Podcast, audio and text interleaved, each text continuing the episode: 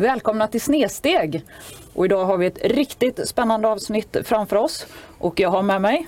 Heikki Klavonimi. Och? Magnus Harjapen. Så absolut så har vi Linda Lindberg och mig själv, Caroline Nordengrip. Och det ska bli riktigt, riktigt spännande. Och det finns ju så att man har möjlighet både att titta och lyssna på det här på till exempel Spotify eller andra ställen där man kan hitta poddar. Eller så kan man titta på Youtube. Och för er som tittar så ser ni att det är sommartema ordentligt här. Så vi har björkar, vi har saft och bullar och Linda är superallergisk. Till kast med björk, kan jag säga. Bullar. Nej, inte mot Bullar bullar. fixar jag. Det är, björken är ju otroligt tjusig men ja, mm, vi kör på. Ja, vi har två olika sorters bullar här idag också så att vi får se hur de som är snabbast får de godaste, så är det ju. Men vi är ju lite mer nyfikna så att eh, Heikki, kan inte du börja presentera dig lite mer? Var är du ifrån och vad pysslar du med? Och Jag är från Munkedals kommun och där är jag fullmäktiges ordförande. så.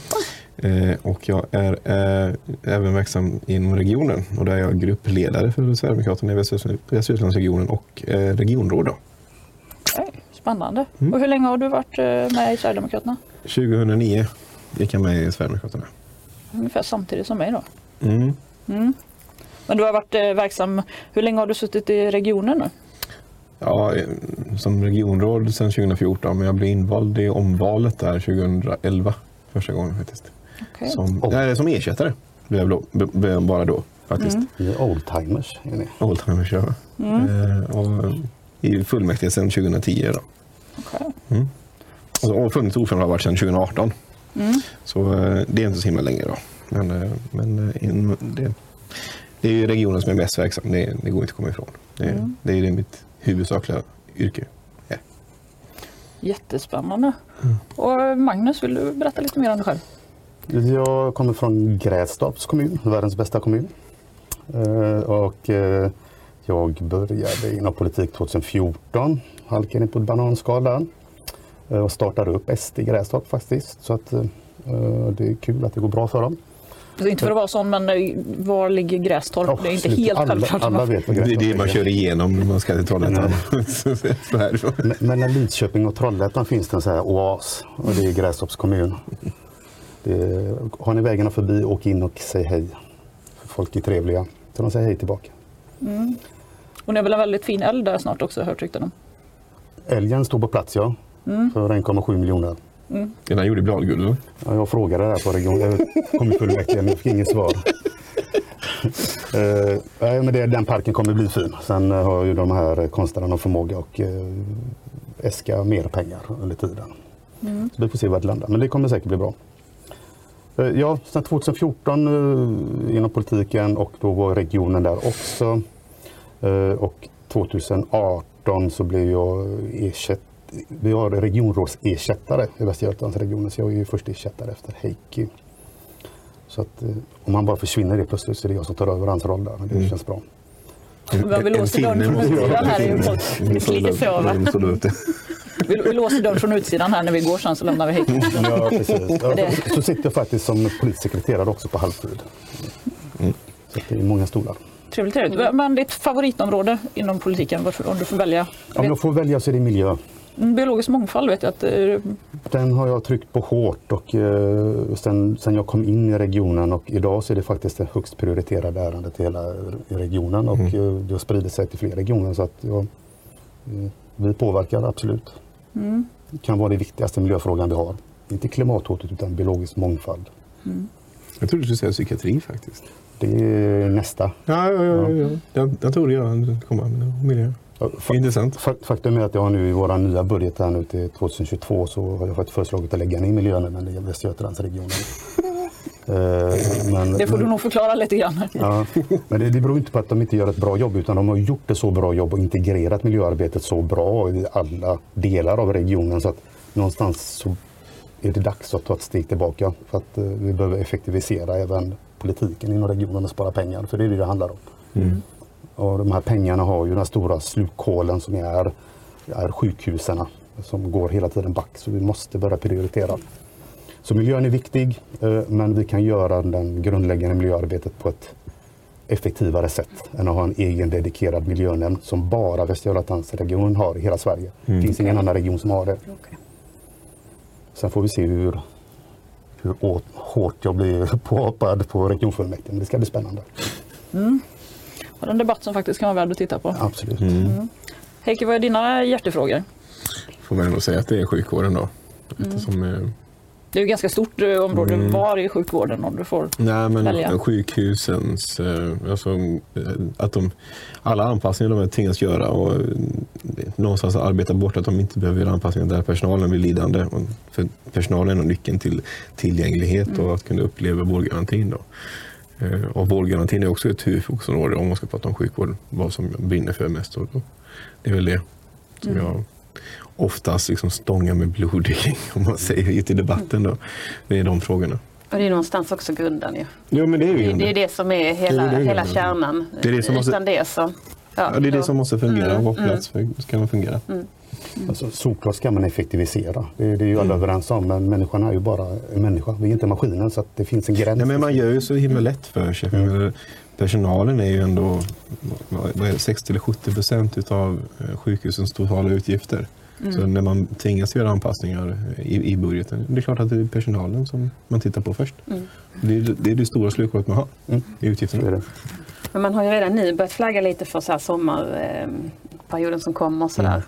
Mm. Har ni någon uppfattning om hur läget är i er region med Ja, vi med har ju liksom inte en försörjning? chans. Ja, vi har inte en chans att bemanna upp med eh, bemanningsföretag över sommaren. Så vi får ju tvinga och, tvinga och be personalen att jobba eh, extra över sommaren igen då, precis som förra året. Men de får ju en extra ersättning. Ja, ja absolut. Men Men- eh, hur mycket är de extra ersättningen värd ifall man helt slutkörd och behöver ta sin semester? Absolut. Om man ens kan det i september månad istället kanske. Då.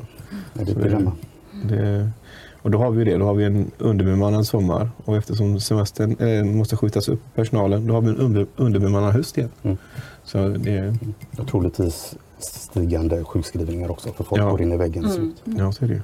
Men hur ser det ut nu? För att jag vet att det finns ju många eh, som under corona nu har varit rädda för att söka vård och som liksom har undvikit aktivt att söka vård för att man inte vill belasta vården. Hur är tillgängligheten? Hur, hur är vårdgarantin? Hur står det till med det egentligen? Vågar man Alltså, söka vård? Eller? Tillgängligheten får man säga till primärvården är väldigt god. Ska jag säga. Och det är kanske tack, tack vare folk Mm. har kanske undvikit att ta eh, den kontakten. Men man kan också säga det att av de som har sökt kontakt och behöver fått en remiss till eh, första besök eller även vidare till operation så Mm. är ju den vårdskulden uppräknad till Ja, det kommer bli 30 000 inställda operationer och 30 000 inställda första besök i slutet på detta år. Så eh, det, det, det är en ganska stor summa. ändå. Vad är uppskattningsvis då, jag säga vårdgarantin, hur, hur långt över den kommer ni hamna? Hur långt under den menar du? Ja, hur? Eh, ja, vi får ju siffror på det nästan dagligen eh, och de siffrorna ändrar sig från dag till dag men, men de är ju nere på 40 procent, 50, 50 procent. Mm. Så det, vi, Men det, sen beror det på vilket sjukhusområde det är också. det, är också, och det beror på vilket område, i vilken operation eller vilken, vilken produktion som man pratar inom sjukhustermer eh, tittar på också. Är, det- är, det- är det den cancervården så är vården ganska bra eh, uppfyllnadsområde men kan det vara en, en ortopedisk operation eller eh, någon annan somatisk åkomma så då är de mycket sämre istället. Då. Ja, det är inom Men livshot- inom, inom inom, livshotande ja, inom, precis, inom mest akuta och eh, livshotande så det är det förhållandevis ganska gott ändå. Får man väl säga, om vi ska vara ärliga. Absolut. Men generellt så är det ganska dåligt om man tänker på andra. Ta exempel som är väldigt nedslående som vi har i Västra Götalandsregionen nu. Det är ju eh, ledtiden att inför eh, BUP, barn och ungdomspsykiatrin. Vi är sämst i Sverige. Mm. Och, eh, det finns flera saker som vi liksom har börjat ta tag i som regionen försöker göra och det ser hoppfullt ut att vi ska liksom kunna börja beta av det här.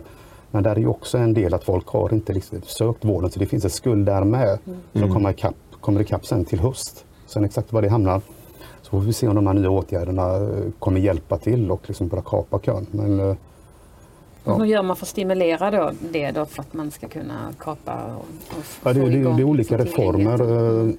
Eh, vi, eh, alltså, problemet för psykvården är många gånger, eller psykiatrin, eh, det. Det, är ju att folk åt, remitterar sig själva. Det är ju liksom, genom skolan så säger skolhälsovården att vi skriver en remiss, en egen remiss till dig. Och, och jag förstår problematiken här för att när man har en, en psykisk eh, problem, att man mår dåligt, så vill man ju hamna hos den bästa läkaren. Mm.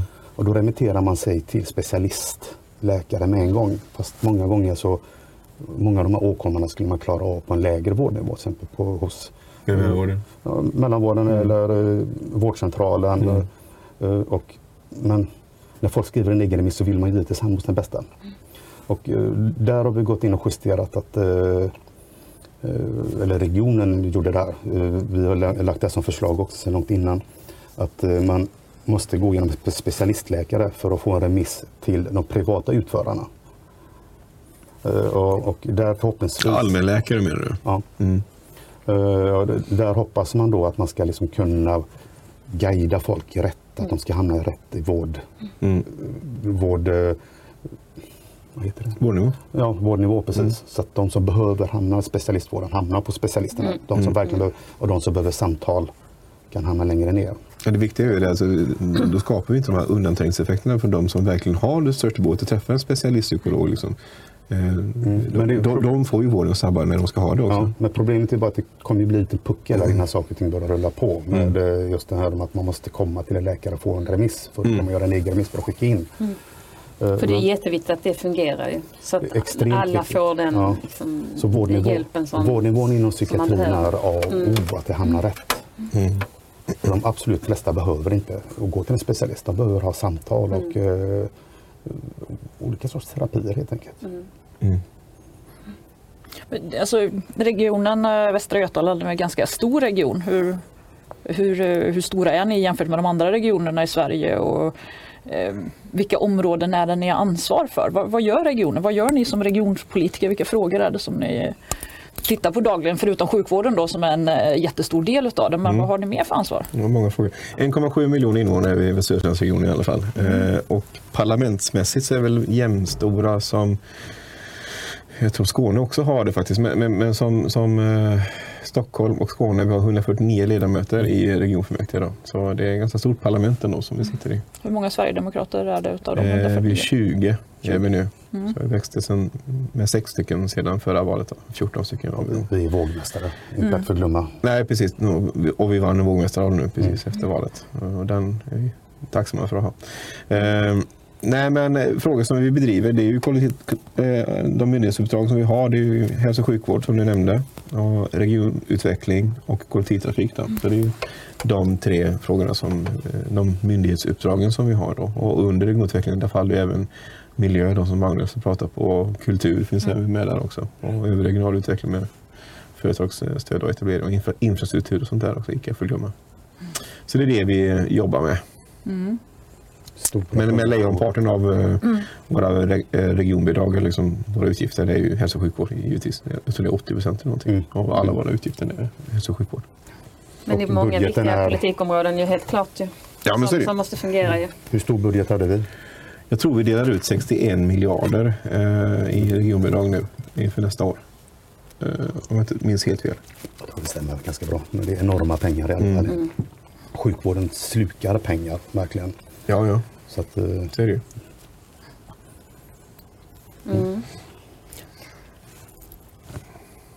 Har du några funderingar Linda på frågor nu när vi har Ja, ja. ja men absolut. Ja, men, jag har ju massor med funderingar egentligen. Men vi, vi pratar ju ofta om det här med um, ojämställdheten kanske. Eller egentligen ska man kanske inte kalla det så. Men just att de kvinnodominerade yrkena oftast eh, har eh, lite sämre eh, löner.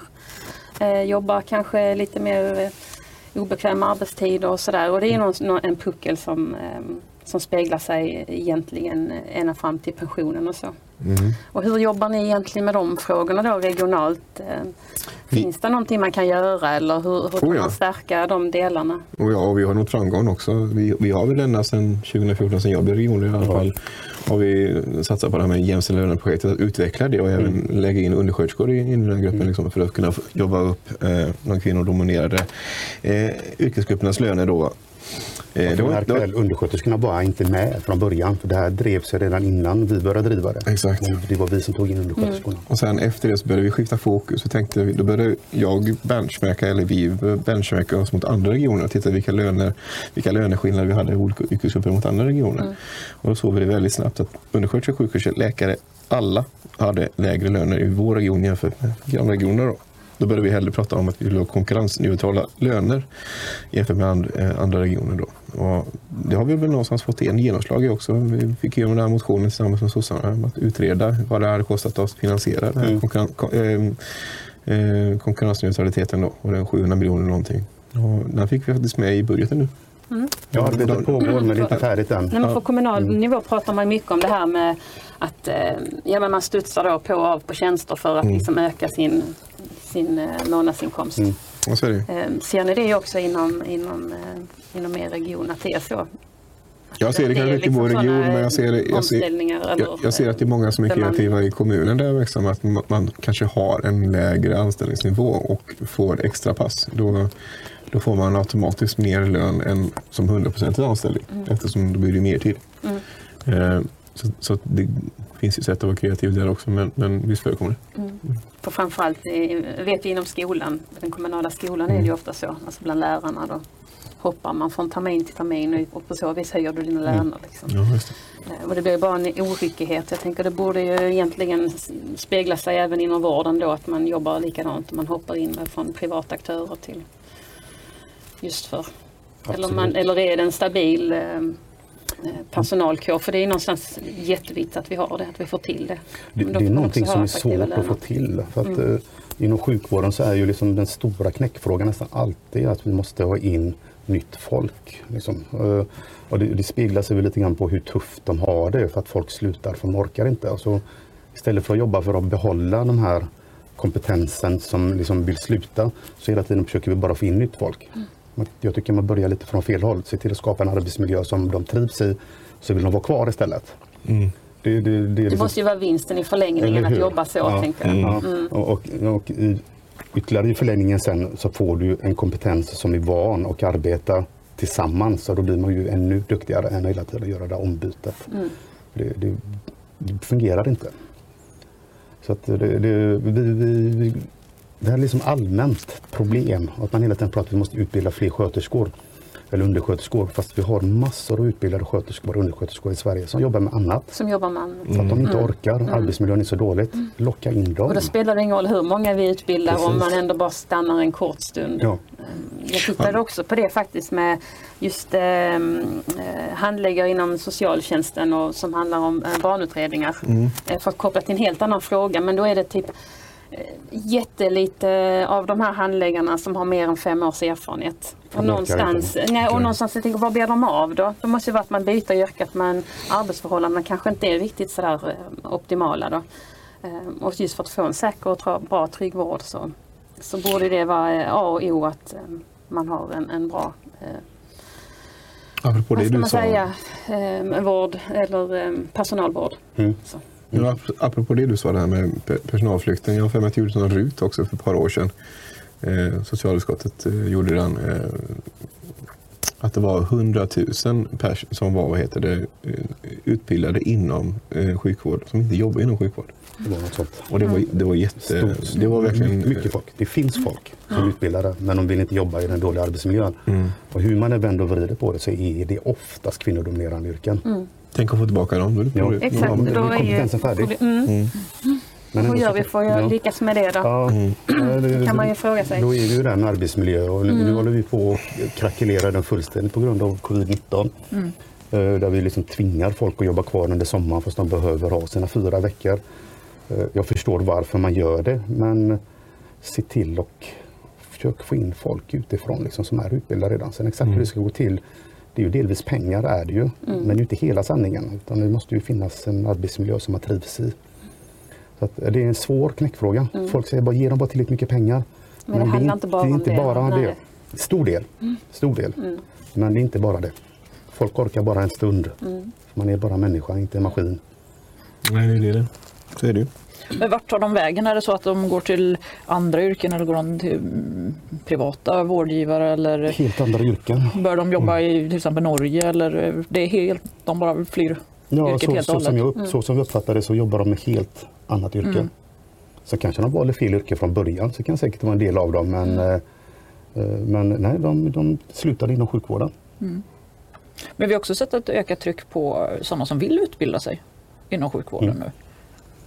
Det är många som har sökt till eh, vårdyrken. Mhm. Ja, det är intressant. Det behövs verkligen. Mm. Men eh, för att kunna mätta vårt behov så tror jag inte vi, det är tillräckligt många ändå. Eh, vad var det vi hörde? Det, det är 200 000 som examineras under, eh, under tre år eller något sånt där. Och hela behovet är 200 000. Och 200 000 går ut till alla yrkesgrupper i hela Sverige. Så eh, behovet är ju Enormt. större. Mm. Men då, då kommer vi in med omställning av vården. Eh, Mm. Som vi pratar mycket i regionen. Det är ju liksom hur vi ska liksom kunna tackla det här eh, sjukvårds behovet av sjukvård hos befolkningen eh, och den här kontra hur mycket pengar det kostar. Mm. Sjukvård är extremt dyrt. Eh, Och hur vi liksom ska kunna få vården att bli effektivare så att folk inte ska behöva ha så mycket vård. Liksom. Och, och, och då, då är vi inne liksom eh, i folkhälsa och, och, och då pratar man jättemycket om den här psykiska ohälsan. Att vi måste komma bukt med det här för att det är ju det som i slutändan skapar även de somatiska sjukdomarna. Mm. Så att eh, det är mer diskussion än någonsin i regionen och vi är en av de partierna som trycker hårdast på det här förebyggande arbetet inom sjukvården för att det är där det måste hamna. För den, vi är så sjukhustunga i Sverige och den kostnaden är som sagt enorm. Så det. vi, måste börja ta hand om oss själva mer. Ja, det är svårt att se, eller svårt att få de andra partierna att se det att det är en investering. Det, det, är en, det är en, en dyr investering idag men att det, det är billigare i längden. Mm. Det, det är svårt att få dem till att se det. Problemet är att många politiker tänker bara i mandatperioden. Precis. För de vill visa vad de kan. Istället för att tänka en längre tioårsperiod skulle man behöva tänka sig. För folkhälsa är, det det är inget sprintlopp liksom, utan det handlar om att få folk. Det är bara Vänsterpartiet som klarar av att tänka planbudget-tankar. Ja. Nej, men det, är alltså, det är viktigt Nej, att ha men med sig föreslå det. det en långsiktig eh, plan för folkhälsan. Jo, alltså det, men problemet är att de projekten som läggs och hittas Mm. på är alltid under kortare perioder. Det finns, eh, sen är det svårt att snappa upp det som har varit bra för det är väldigt svårt Mm. att mäta folkhälsa. Mm. Eh, Alltså det vi pratar om att mäta livsstil och det är extremt Mm. svårt. Men det vi kan se det är ju liksom trycket på sjukhusen. Liksom. Det är ju ändå där någonstans vi hamnar i slutändan. Folkhälsan inte är så bra som den kunde vara. Mm. Men ska vi börja fixa det nu så ser vi inte effekt förrän om flera år. Och då är det svårt om vi gör rätt eller inte. Alltså det, är, det, är, Mm. Ja, det är svåra saker. Man ser ju också det att just med psykisk ohälsa då att den ökar i lavinartat. Liksom. Ehm, och framförallt bland unga ju. Ehm, och det, är ju, det kan man fundera kring varför det är så. Ehm, och om man väntar kanske in i det sista med att söka vård eller om man söker hjälp eller om man, eh, om man hamnar Ja. liksom Alltså, jag, jag ser ändå en ljusning. här. Alltså, jag har själv tre tonårspojkar hemma. Mm. Eh, Och alla har gått igenom sina perioder i sitt liv. Och eh, jag upplever som i alla fall att det är mindre tabu idag att prata om att man mår dåligt. Mm. Och det kan jag se något så otroligt positivt liksom i, i långa loppet i alla fall. Att folk vågar ta tag i och få hjälp. Mm. Så att det, jag tror inte mina barn är så unika att göra det. Jag tror man pratar helt allmänt mer om det. eh, Runt matborden och i skolan också idag. Mm. Så att jag, jag, ser hopp, jag ser hoppfull ut i alla fall på framtiden Mm, angående mm. psykisk ohälsan. Har ni några andra politiska förslag som ni har drivit i eh, regionen som ni har fått gehör på eller är nära att få gehör på? Är det några så här frågor som ni har kämpat på som, eh, Som vi har fått göra. ja, som ni har fått gehör på? Det, liksom, det har gått igenom och ni ser Kanske inte så kvinnointressant men, men PSA, eh, provtagningsscreeningprogram, har ju fått igenom det? i region. Eh, Att, att ta prov ifall man har begynnande prostatacancer. Eh, Det fick ju en, motion till slut bifallen eh, och den prov, det screeningsprogrammet har startat i pilotprojekt nu. Så vi Yes. kallar in 50-åriga män. Eh, Förra året var det alla män som var födda 1970 som kallades in. Mm. Eh, I år är det alla män som är födda 1971 som, som kallas in. Och vi har faktiskt redan sett eller hittat eh, sju män som hade cancer. Så vi kan ge dem ett besked i tid nu att din Mm. cancer är upptäckt, vi kan faktiskt bota dig. Eh, och det är faktiskt tack vare en motion som vi har lagt. Mhm.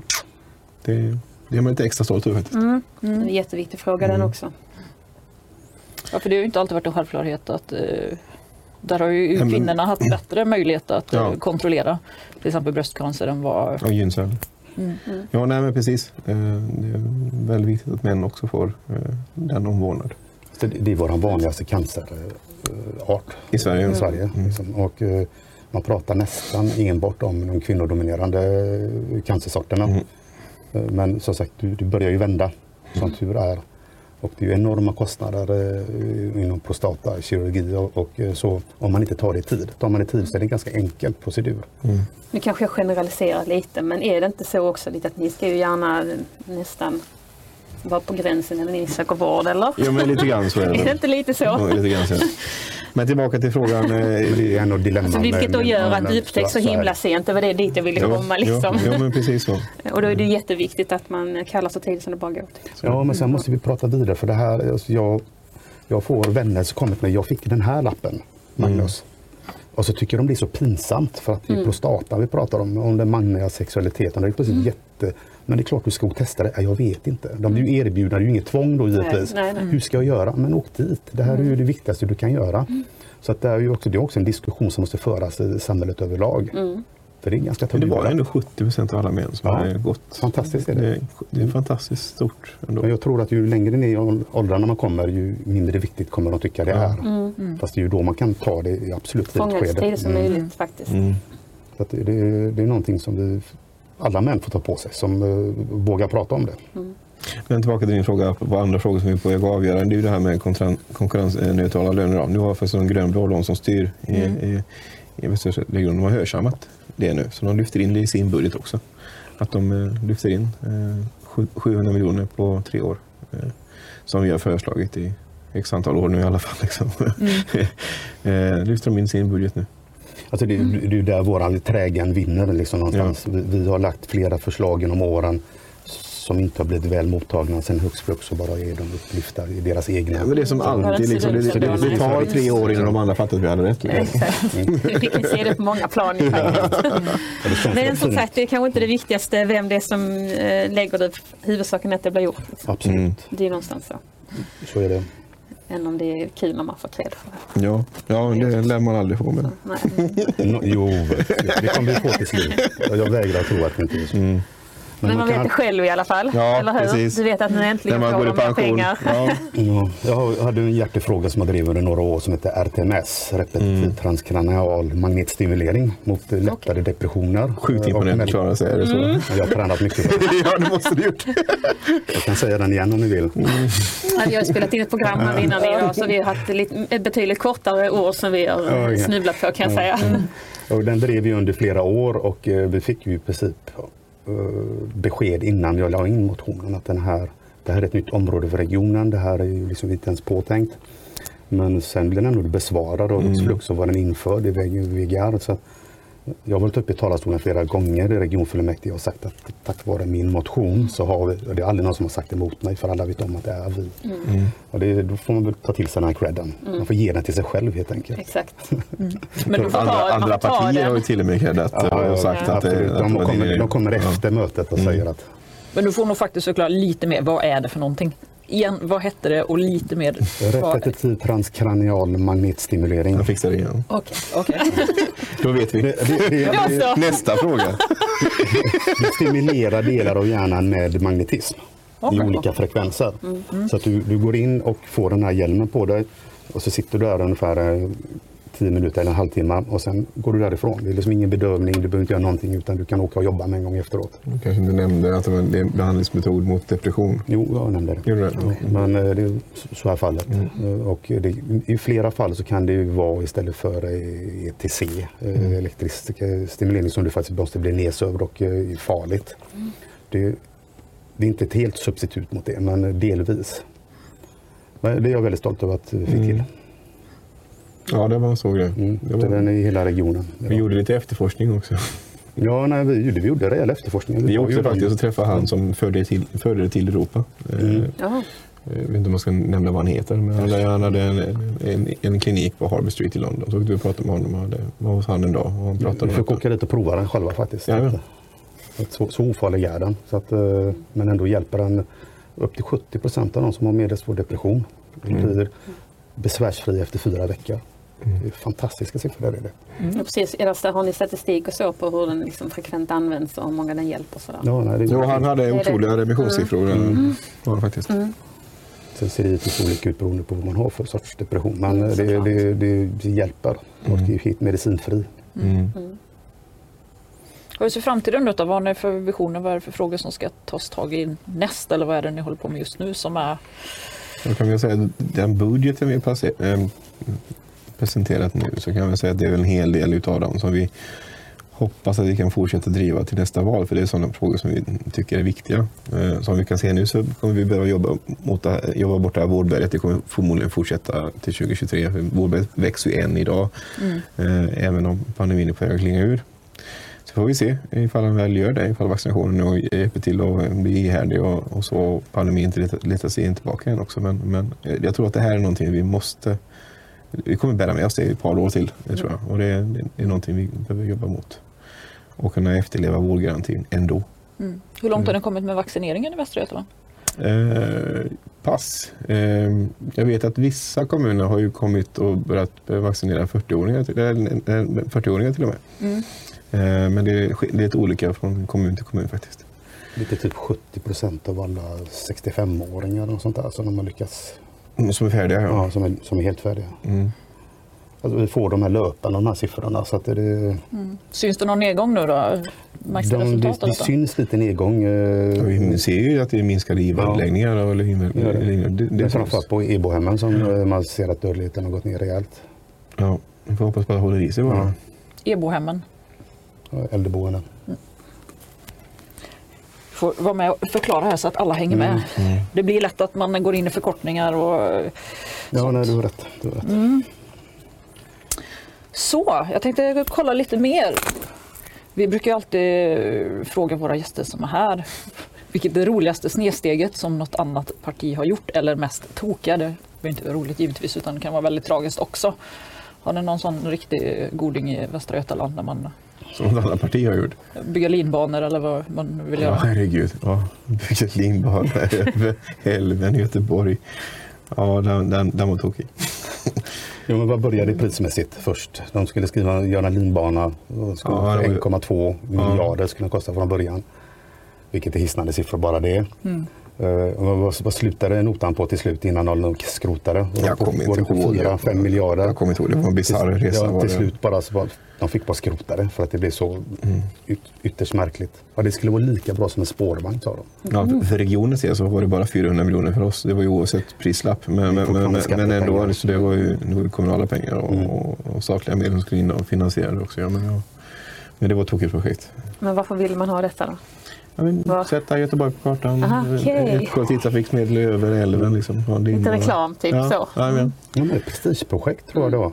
Det skulle vara häftigt. ja, men det, det, det, det låter ju ganska häftigt ändå. Liksom. Jo, men de pengarna, det blir vansinne. Ja, nej. Kamelfarmen var ju också ett eh, bra exempel. Ja, fast det var, bara inne något år i regionutveckling. Det var du som satt in i nämnden då? För man, man Nej, jag tror faktiskt att det precis var innan. Var det avslutat då, Ja? Ja. jag vet att det var där och så bjöd de på kamelmjölk. Ja, Eh, Smarrigt. ja, men det är en stor efterfrågan på det.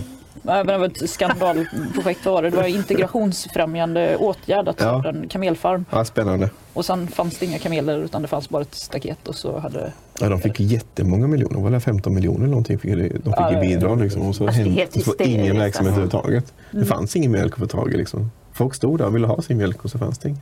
Men Du får, ju, du får ju berätta, de gjorde en sån här fantastisk fadäs förra eh, budget eh, som vi antog. Eh, där du gjorde en liten fuling eh, där du la fram extra yrkanden. Ja. mm. Eh, berätta lite grann om det för att du, vi tvingar alltså de andra partierna att rösta ner sina egna förslag Ja. från deras egna budgetar. Den är lite snygg faktiskt. Ja, den är, det, och Ja, jag fick lite skit för det också. ja, berätta.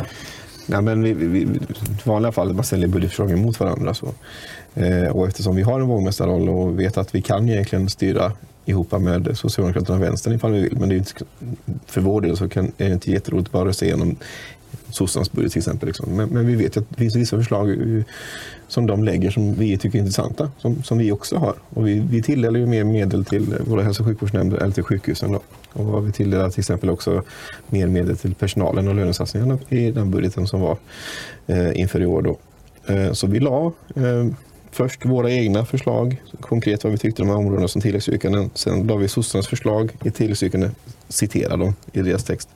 Och tog även Vänsterpartiets förslag också, citerade dem, som tilläggsyrkanden. Då sa vi det, liksom, nu ska vi prova det här ifall vi har en majoritet i fullmäktige för att eh, komma överens om en sak vi alla är överens om i alla fall. Då. Men den blågröna röstar de- budgeten ligger i, i grunden här. Det var den som röstades. Där- precis, den- den- den- den röstades igenom. Och sen la vi på extra Ja. på det här, deras egna. Liksom. Och då röstade då sossarna och vänstern emot sina egna förslag. De ville inte stå upp för sina förslag. Då. Och det var ju någonting som aldrig hänt i regionfullmäktige innan, så det var en jättestor eh, snack om detta. Och jag blev utskälld Det blev lite För-. Det var odemokratiska och grejer. Men, men,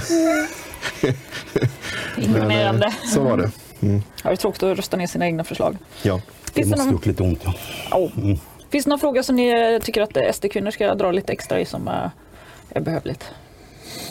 Lönesättningen är verkligen eh, behövlig tror jag. Det är en fråga vi behöver vara starka i.